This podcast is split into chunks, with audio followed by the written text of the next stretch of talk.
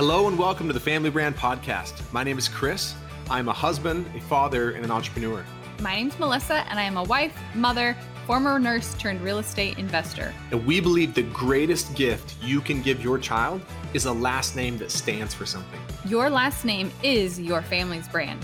If you are a parent who wants to raise your child to know who they are, love who they are, and believe in who they are, this show is for you. We promise to bring you real and authentic conversations with parents and experts who are committed to making their family their life's most important work. This show will help you take a stand for your family and to raise your children by design, not default.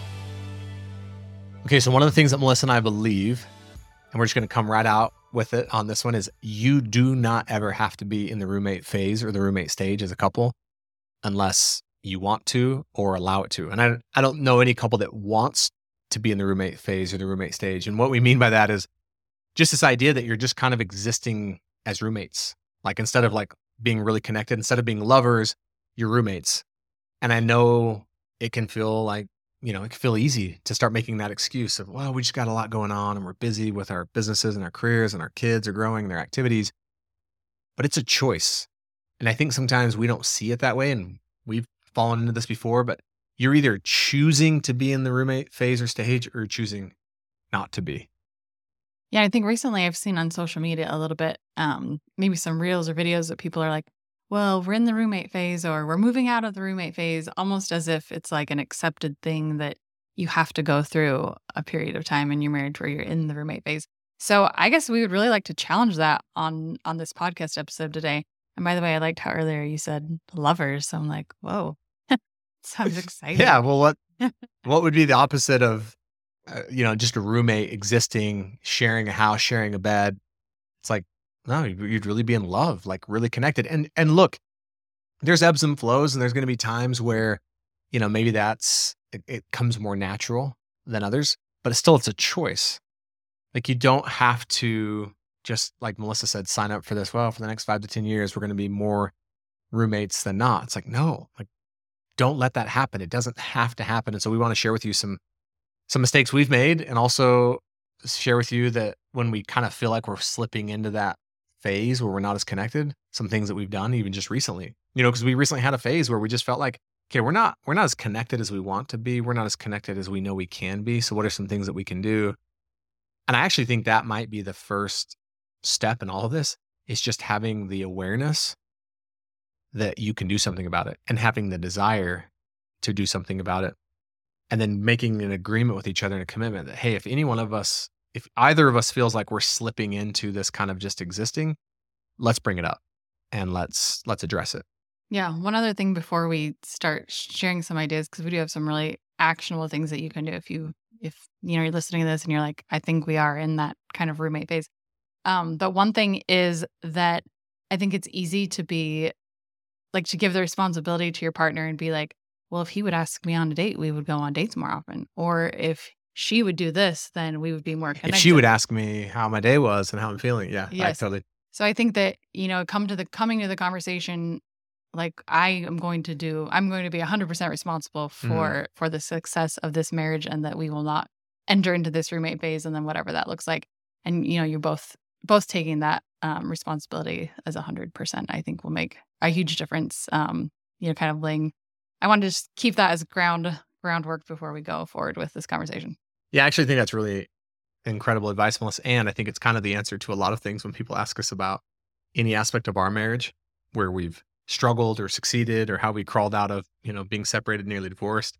In fact, Melissa and I recently got the opportunity to speak at an event together that was super awesome. And it was so fun sharing the stage with Melissa and probably spoke to about, I don't know, 50 families or so. Yeah, it Just, was super fun. Yeah. We got to talk about family brand and someone asked at the end in Q&A, what was the one thing, they asked Melissa, what was the one thing that you feel like you did to start to kind of fight for your marriage? And Melissa said, I, I took 100% responsibility. Instead of feeling like I was a victim and it was being done to me, I took 100% responsibility for the marriage. And I remember us having that conversation where I was like, I will also be, you know, so it's like, no, I'm 100% responsible. No, I'm 100%. That's a good argument actually to have. And like both people being willing to be 100% responsible, not keeping score, not waiting for the other person. And so I think that is just an overarching like principle in this that would really be useful um, to kind of segue into. And look, again, when you're first married and you don't have any children, you know, there's some, there's different, there's obviously different stresses and different pressures and different demands with more commitments and children and other things. And yet you can still choose to never participate in the roommate phase or the roommate stage. And when you're in that, you can choose to get out of it. And so, one of the things that, I, in no particular order, that for me comes up, I think because Melissa and I were so close to getting divorced, we really have a firsthand experience in relationship with like what we know what it feels like to take our relationship for granted. So, we have been absolutely committed for years now to a weekly date night, and it's just non negotiable. And even our kids know. And our kids even sometimes say, Hey, when are you guys going out on a date this week? You haven't gone. It's Saturday. You know, they, they're aware of it. And sometimes, you know, the other night, we live in a small town. We were at um, Denny's late at night. It was the only place open. And we were kind of like, what are we doing at Denny's? this is our, and we laughed about it and we had a great time and actually had a, a great meal. And that to me is like to keep the connection alive. And even if it's a 15 minute date, some nights, 30 minutes, whatever you can sneak in is a commitment weekly to date night. Yeah. And I think it is really, it's so much easier for us now that our kids are older. You know, we have a 16 year old and we can, you know, he'll get, he's going out with his friends, of course, but between him and our other two older kids, we can easily be like, can you watch the kids on Friday mm-hmm. night? And, and we have a built in babysitter. But believe you me, I remember the phase of life where we didn't have a built in babysitter and you had to plan ahead and, you know, had to prepare the bottles and you know, the bed bedtime routine, you were worried that the baby might not go down. It is hard. There are a lot of challenges to it, and it's 100% worth it to to do that kind of stress and and get to those date nights. And I would say we've done plenty of date nights at home when we either couldn't afford a babysitter or couldn't find one, put the kids to bed, and like set aside created. And so, uh, and and sometimes language is the only thing that changes it, but it really matters because there could be plenty of nights where we put the kids to bed and we hang out, but by having that distinction of, okay, this is date night, I think it just carries with it this, it just makes it more meaningful and intentional. Like, oh, this is set aside time for us to have our date. And so also don't get caught up that date night has to be expensive or fancy or, you know, like this is one of those areas where consistency would be more important than anything. And it's obviously fun to have a fun date night, you know, once in a while. But that that is absolutely one thing that I would say that if if more couples would just commit to getting out on a date and look, there was a time where we were going out on date nights and we didn't even like each other. That is true. But we still did it. And it was the commitment to that that I think really started to help. And so, again, it's not like, well, I don't want to go on date nights because they're not super fun and we don't have a ton of stuff to talk about. It's like, yeah, we've been there. Go on the date night, anyways, would be one of my recommendations because through that consistency, you might start to like each other again and you might start to find um, a spark. A spark and do things that are fun. Like it doesn't have to be a dinner and a movie. Like get creative with it. I think that's another important thing, especially if it's like, okay, we're not having great conversation right now. It's like, well, do do something else. Like where you're out and you know doing something different. Where so where it's forcing different conversations and different things that that you've maybe never done before. And maybe um, as a challenge, if you can, sometimes you can't because you have little kids at home and stuff. But the more you can limit your phone with you on a date, like if you can leave it in the car and go into dinner, and really talk, like really have, you know, a meaningful conversation, or you're going to go out and feed the ducks. Like if you can leave your car in the phone for just, or leave your phone in the car for just a little bit. Um, I think it's important. Great point. Thanks, Melissa. uh, another thing we talked about was getaways. Whether that's an annual getaway, twice a year, what, whatever it is, it, like dedicated time to like really get away and connect. And again, doesn't have to be overnight, doesn't have to be fancy, doesn't have to be extravagant. It can be for half a day. And again, though, like the the intention of we this is a getaway, different than a date. And yeah, it requires some thought, it requires some planning, it requires some intention, but it's an opportunity for you to go and say, and look, and on this getaway, you know, there's a real opportunity to talk about, okay, what's working for us in our marriage? What's working for us in our relationship? What isn't working for us?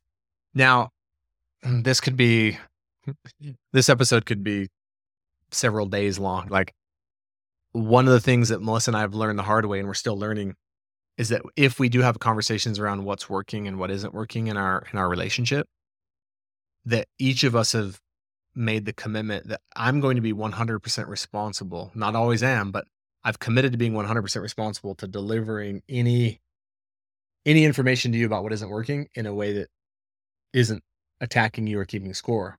Melissa's also made that same commitment that she's going to do that back towards me. And we've both agreed to not be offendable, which I don't know if that's even possible. That's our intention is that whatever you say to me about what is working or isn't working, I'm going to really try and hear it from a place of, yeah, like I want to hear it and I want you to feel heard. And, and so I just offer that as I do think getaways and dates are an opportunity to talk about how to strengthen your relationship. And, and I would say, final thing I'll say about this and let Melissa go is it's really easy if you're not careful to only talk about and think about what isn't working in your relationship and what you don't like. And Melissa and I were there at one point. We the only thing we would talk about when our marriage wasn't working, interestingly enough, was how our marriage didn't work. We would talk about what we didn't like, we would talk about what we didn't have, and we would talk about what wasn't working. So it was this conscious effort to like let's let's talk about what we want to improve in our relationship and let's spend some time talking about what we do like about our marriage, what we do like about each other, what we do have, what is working and what we do want. Yeah. I love that. Okay, I'm going to shift a little bit. We talked about things that you can do weekly, like the date nights, things that you can do more annually, like the getaways. I want to shift to talk about things that you can do every single day to kind of keep you out of that friend or roommate zone. Um, one thing is an eight second hug. You may have heard this, you know, as it relates to your kids, but I think it relates to your partner, your spouse as well. And in fact, recently, just a few weeks ago, we were just so busy during the summer. Chris was traveling a lot. And when he was home, he, you know, had his work to catch up and things. And I felt like we just weren't connecting very much. And so I told him, okay, when we pass in the hallway at the house, I want us to hug each other. I want us to greet each other warmly and say hello or like whatever it was, just something kind of silly, but just a moment to stop and like see that other person in front of you. And I think it really made a difference for us when we when we started doing that. And I use that as an example just to say that again, this is never something that it's like, oh, we check you can check a box on. It's like always you're always in conversation about like, okay, we're we, you're feeling more connected, but then it ebbs and flows into like, okay, some things are shifting, you know, we're it's summer break and we're not connecting as well. What can we do to bring that back? And that's one thing that we've done recently. Another thing I think we've intent, been really intentional about lately is making a point to ask each other at the end of the day, like, tell me about your day. How was your day? Just really asking it. And again, just seeing that other person and what's going on in their life, pausing, pausing everything to just be with them there for a minute. Yeah. And what I think about when I think about the, the daily hugs and these like just daily questions is, is uh, the principle of just like checking in. I think one of the things that has us start to get in the friend zone as husband and wife or, or the roommate phase is we stop checking in with each other and we just kind of start living our separate lives. And again, it doesn't happen by by itself. You've got to like come together like, okay, I'm going to check in with you and do an eight second hug when I see you. I'm going to check in with you and intentionally ask, how was your day? Tell me about your day. What can I help you with? What's going on right now in your world, you know? And so I think these daily check-ins are are incredible. Another thing that we sometimes can that we do that kind of combines all of those is we'll do walks together.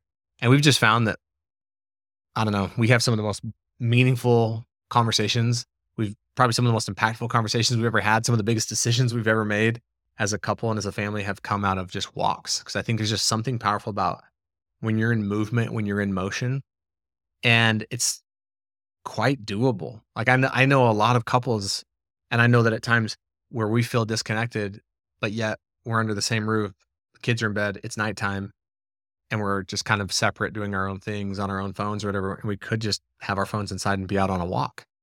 And I promise you that you get out on walks on a somewhat consistent, regular basis, good things will start to come from that. I just, I don't know what it is. It's a universal principle of some kind, but you get out in, in nature, outside or in your neighborhood, and you're just moving and you don't have your phones, you're going to start connecting. You're going to start talking. You're going to start checking in. And so, yeah, that's been amazing for us. And when our kids were little, we didn't even leave the street. We would go out onto our street and just walk our street up and down. We'd take the dogs for a walk too. And I even remember our toddlers sometimes having already been put to bed, but like, do you remember Indy like running out the front door, like, where are you going? Yeah.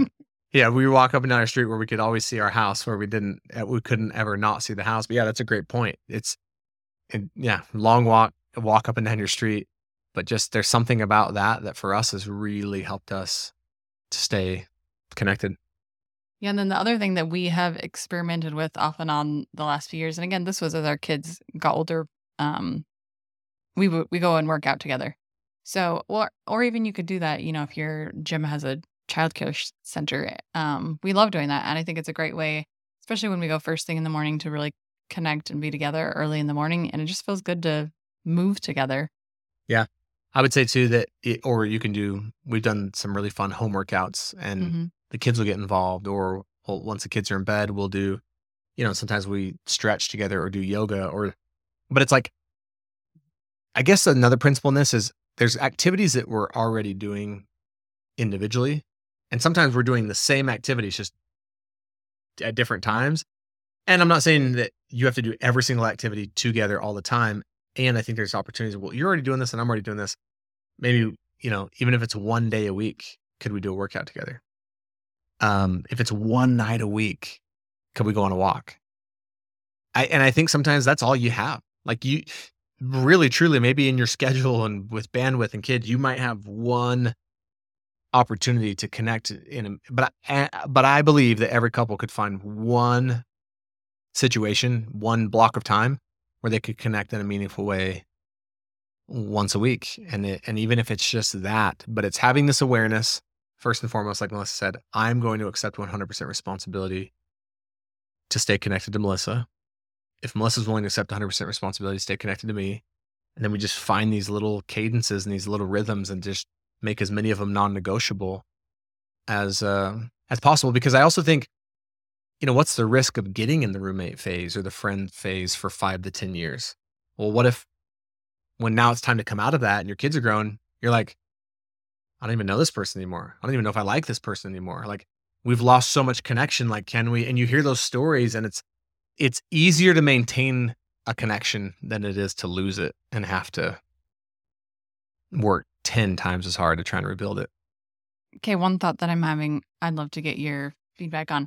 So, if you're listening to this and you feel like, I think we might be teetering on the edge of that like roommate phase, I think there would be a really good way to bring this conversation up to your spouse and maybe a way that isn't as good or won't be as product- productive. Do you have advice for someone who wants to bring that conversation up to their spouse or partner? Yeah, we talk about this sometimes on the podcast, but I would I would use enrolling language and enroll them into the vision of us being connected again because I think it'd be really easy to approach that conversation if you're not careful from a place of what you don't like about the relationship, what isn't working, what you don't want, what you don't like about them, how they don't ever put any effort in. And I don't think that's going to lead to more of what you want, but it's really easy for us to do to each other as husband and wife. And I think more so would be to like, let's say Melissa and I really are in the roommate phase, really disconnected. For me to be able to go to say to Melissa and say, Hey, I really feel like we haven't been connecting as much lately. And I don't like that. Like, I love you. I want to be connected to you. I really like you. I would love us to be more connected. I'd love us to feel more connected. And I'm willing to accept responsibility and I'm willing to like come up with ideas, you know. But yeah, how do you feel? Like would you would you want to would you want to be more connected?